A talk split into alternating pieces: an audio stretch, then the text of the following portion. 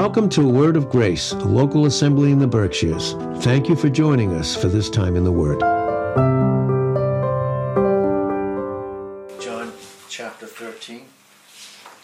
Beautiful prayer, uh, Myron, uh, especially about, uh, about the love of God, how much He loves us. Mm-hmm. And that's going to be a key thing of what we want to speak on tonight. So, John chapter 13, verse 1, this is what it says now. Before the feast of the Passover, when Jesus knew that his hour was come, what a thing to understand. He knows his hour has come. Where he is going to, in 2 Corinthians 5.21, for he made him to be the sin sacrifice for us, who knew no sin, that we might be made the righteousness of God in him. So he knows he's going to the cross. He's facing it. He's looking at it. He knows his hour has come, that he should depart out of this world unto the Father. Having loved his own, which were in the world, he loved them unto the end. It's very interesting. Jesus has made a beautiful statement in Revelations 1, verse 8. He said that I am the Alpha and the Omega. He's the beginning and the end. He's our beginning, and we just begin to know how much He loves us. And in that beginning and in that path, He directs us to the end. And the end is Him. He's our end.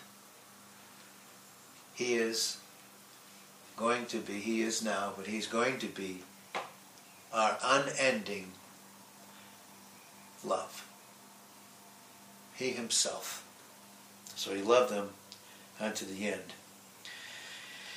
And supper being ended, the devil having now put into the heart of Judas Iscariot, Simon's son, to betray him. He knows all of this is going on. Yet what's the key thing that's on his heart? He's loving us. Already in the beginning of his love, he's bringing us to the end, to himself. So he's loving us right into himself to end us in a love that doesn't end. Eternal love. He is the eternal love of God for us. Jesus, knowing that the Father had given all things into his hands, can you imagine? What would we do if everything was given into our hands by God? Let's see what he did. And that he was come from God. Think of it. He came from God, being in his deity God himself. And he went to God. He came from God as the Son of God, Isaiah 9, verse 6. For unto us, for unto us a child was born. Think of that. Unto us a child was born, and that child was born so that a son could be given. He was speaking that to the nation of Israel, where it says that the government, the weight of all their responsibility would be upon his shoulders. Because God designed his shoulders to bear every single thing that you and I cannot bear. The only thing he wants us to bear in this sense to re- and to receive is the beginning of his love that continually brings us to the end of who he is. That's what he wants to do. And that's what he's going to teach us. So in John 13, he came from God as the Son. But he knew that he was going to go back to God as the Son of Man. He always was the Son of God. He always is in that sense. How do you speak someone that never had a beginning?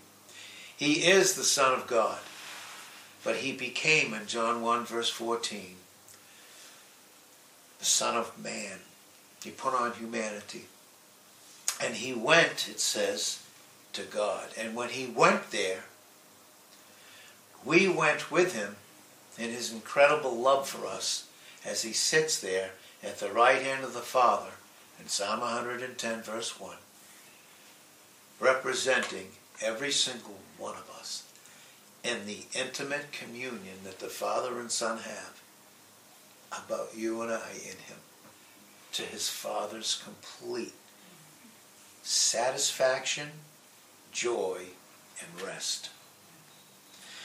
So he was from God and went to God. Then he rose from supper. And this is a beautiful picture. He rose from supper. Then it says he laid aside his garments. This is a beautiful picture of Christ. He never, and by the way, he never laid aside his deity. He can't cease to be who he is, even in humanity. Perfect humanity in Hebrews 4, verse 15 yet without sin. The Greek is yet without a sin nature. But here he is, and he laid aside his garments. That's a picture of him. Can you imagine? In Philippians 2, verse 6, he thought it not robbery to be equal with God. In other words, really, the Greek says he didn't consider it his glory to be something to be grasped and held at all times, but he laid it aside. That's what this is a picture of. He laid aside the outward, the beautiful manifestation. Of course, it was never laid aside inwardly, but he laid aside it outwardly. He laid aside his garments and he took a towel. And that's a picture of him as he takes on humanity. Yeah. He's not ashamed in Hebrews 2, verse 11 to call us brethren. He came from God, being God, and he went back to God. A beautiful picture that when God became a man, he became a man forever. Forever perfect identification with us.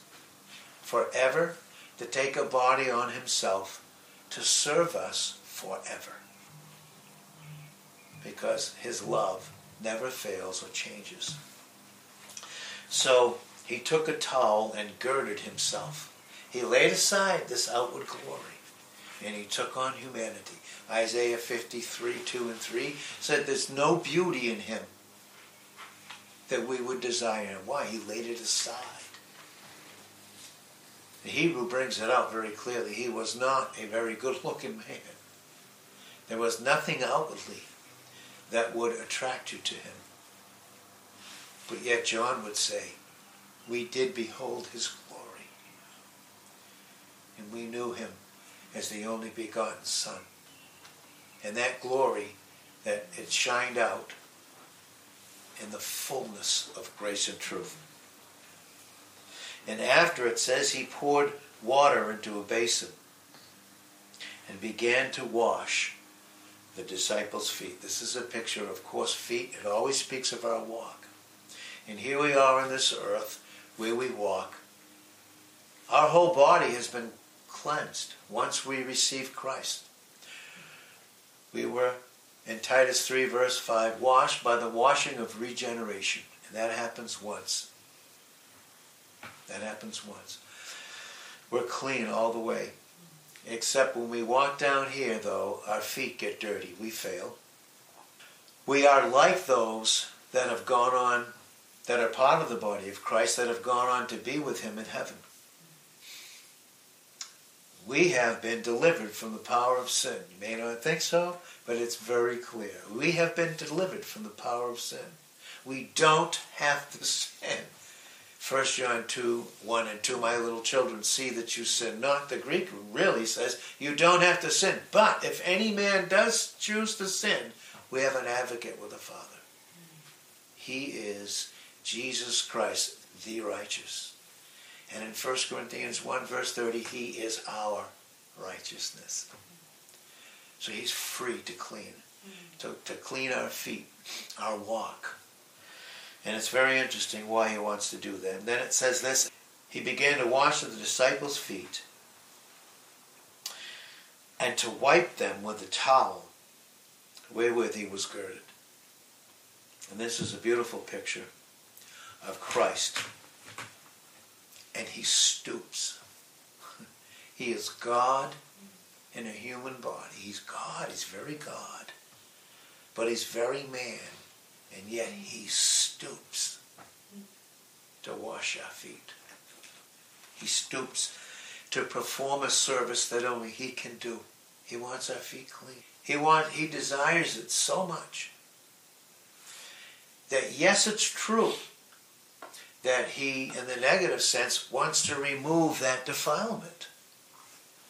But the positive sense is incredible because as much as you and I get joy to be able to fellowship with him where he is, his joy is even greater than ours. His desire and joy to have us so near to him so that he can fellowship with us and that he can communicate in his love for us his amazing grace and truth about who he is in us and who we are in him. He has a greater joy than you and I. That's how much he desires us. Song of Solomon, chapter 4, verse 7. You're all fair, my love. My love, it says. You are all fair you are beautiful and precious, my love. There is no blemish in you. You want to know how God sees us? Do you want to know how he sees us every single moment? In the perfection of his love that was poured out his perfect humanity. I think it's beautiful when we consider that in Colossians 1, verse 27, we have Christ in us the hope, the guarantee of glory.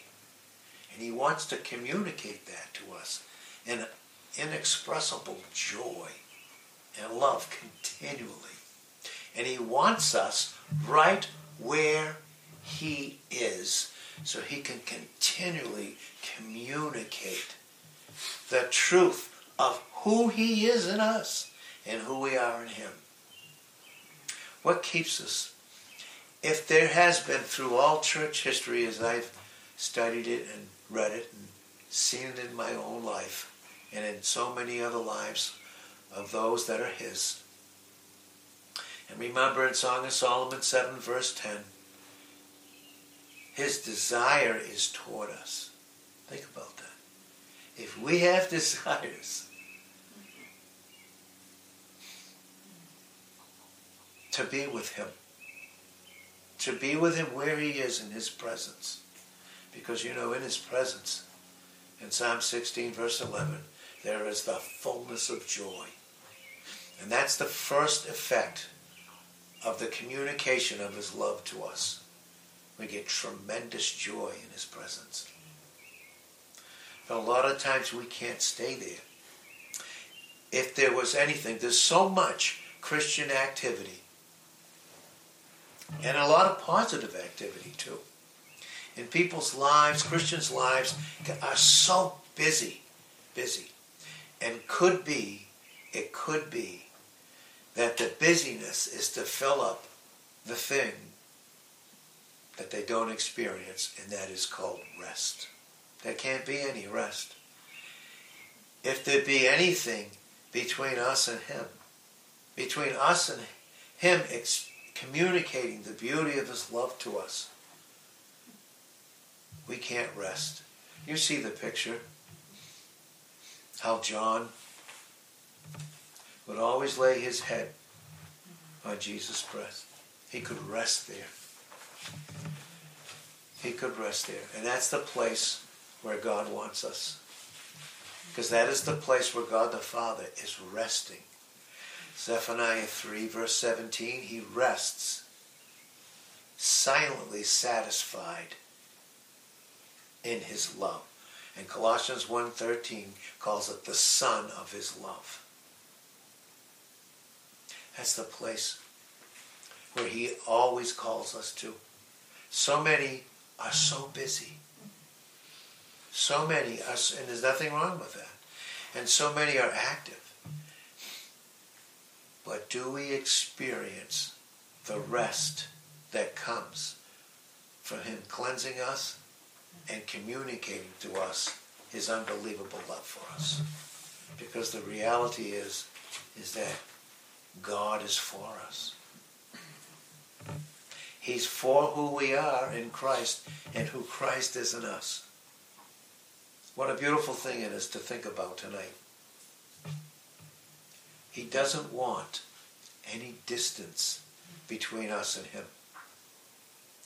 Because when there's distance between us and him being able to communicate his love to us, we cannot rest. There cannot be rest. We can be busy. And it's not that he doesn't love us. Because even when we're at a distance, does his love ever fail in 1 Corinthians 13, verse 8? Never. He cannot fail to be who he is towards us. He can't. And he does love us. But that distance comes in where we can't experience the communication of who he says we are in him and his love. And that's the place we cannot rest. When we can't rest, some of the things that we do, oh boy, the price we have to pay, the price that others have to pay in our presence. Is there any condemnation in his love for us? Romans 8, verse 1. There isn't any. There's none whatsoever. So not only does he want to wash our feet to cleanse us, because we need that cleansing. James 4 8, draw nigh to God.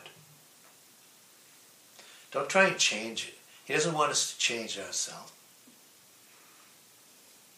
We're already changed into his image. In 2 Corinthians 3.18, we already are. We already are everything that God wanted us to be in him. The thing that he wants to cleanse is what comes in between the truth of that and his desire to constantly communicate that to us and the expression of his love for us. Because in his love, he is for us. And there's never a time when he's not for us. But distance comes in between. And then not only does he want to cleanse us from all defilement, but I'll think about this part of it. And boy, I'll tell you, he anticipates what could happen to us. And in that anticipation, in that anticipation, so many things come into our life. And this could be the answer to a lot of whys that we have. Why does this go on? Why the pain?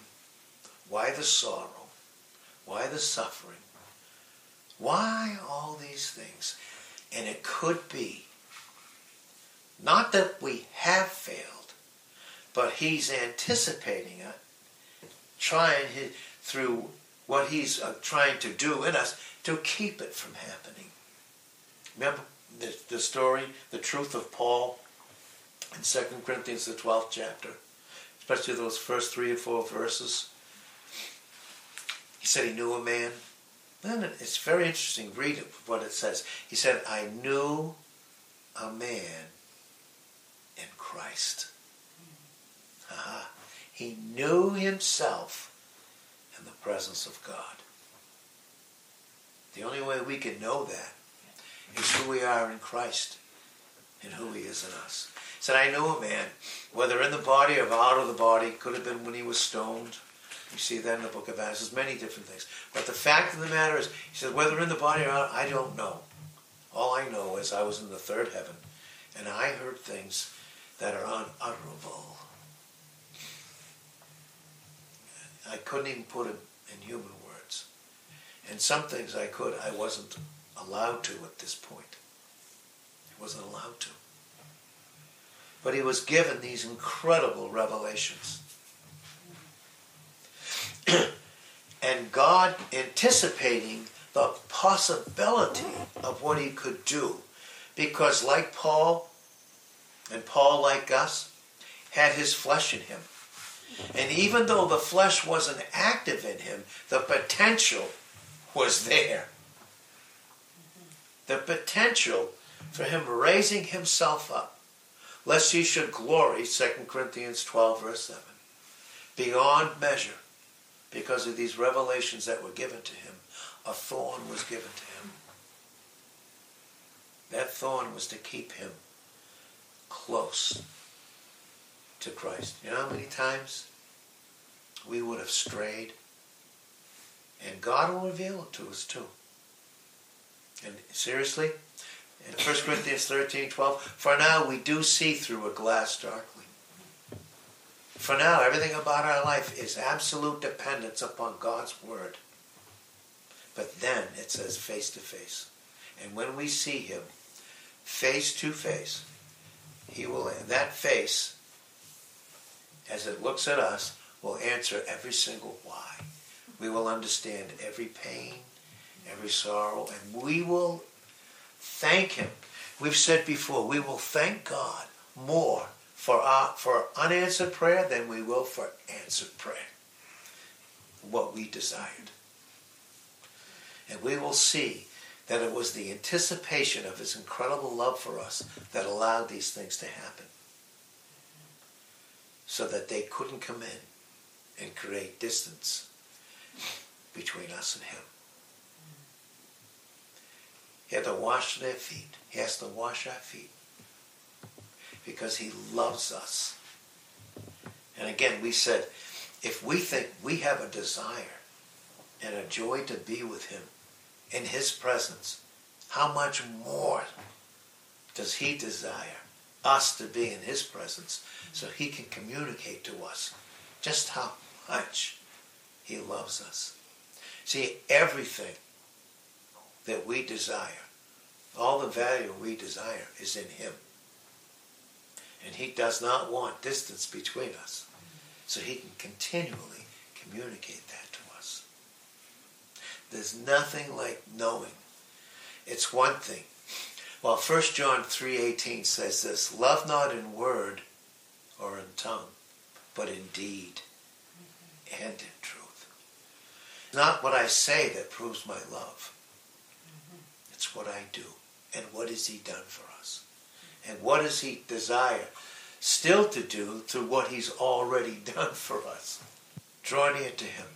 Draw nigh to God. Draw, draw near to God. Result, and he will draw near to you.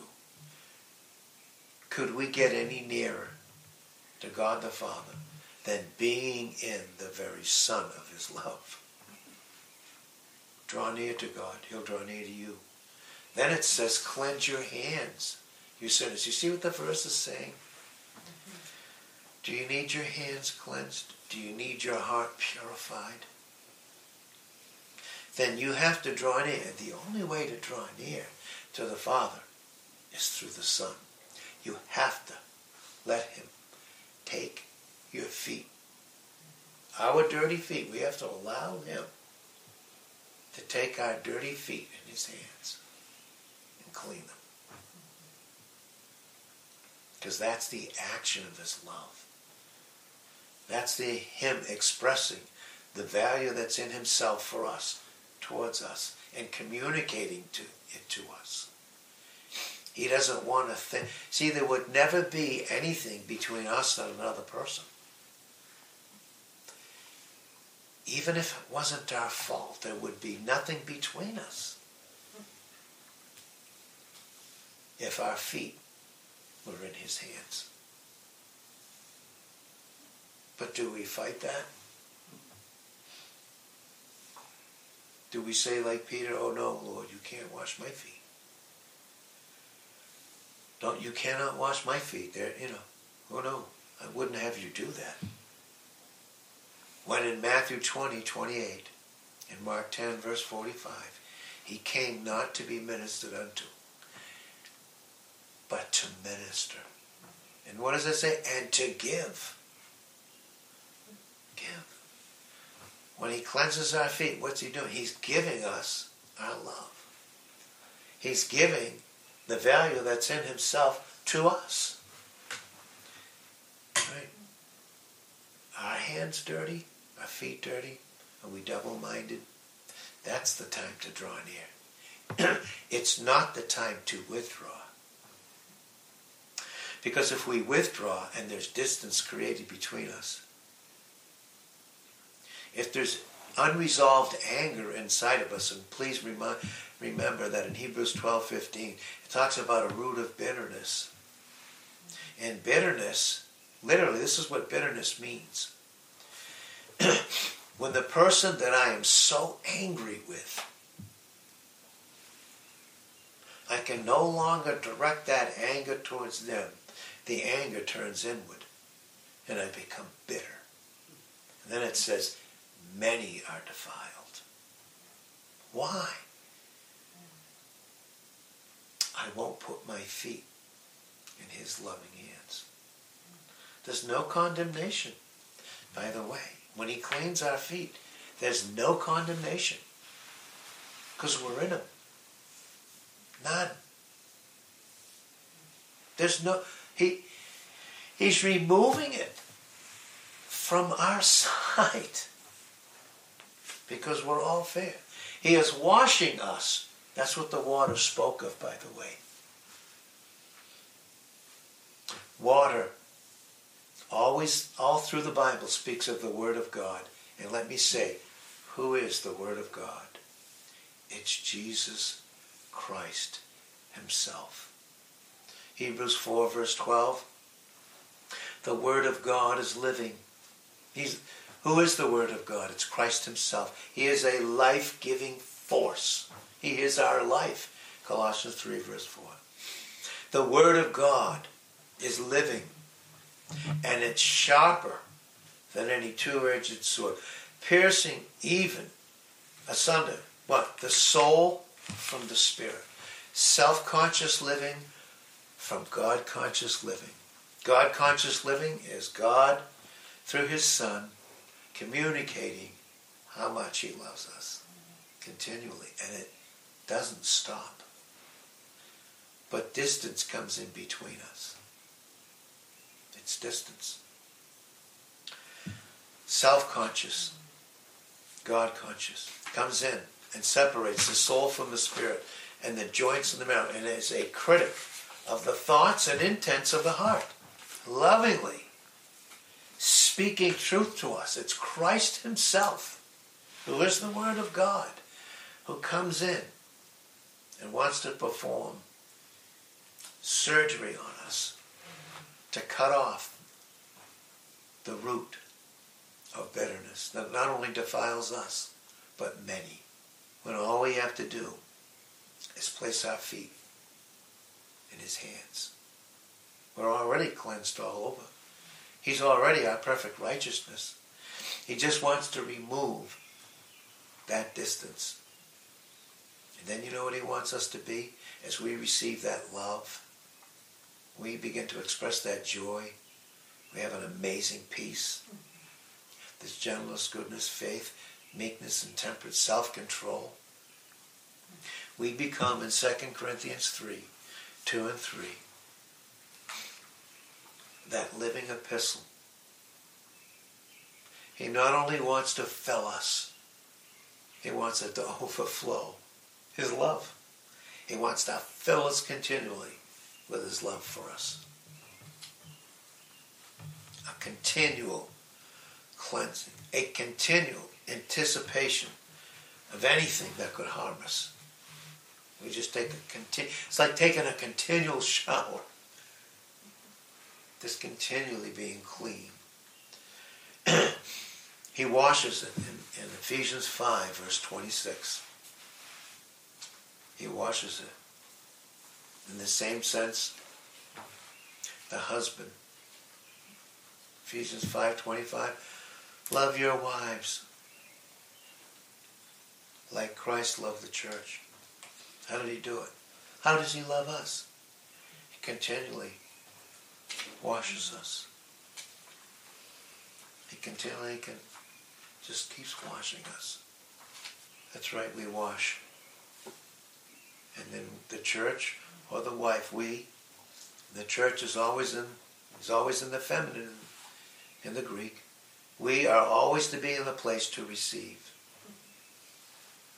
He is more interested, Christ is more interested in ministering to us than he is interested in us ministering to him.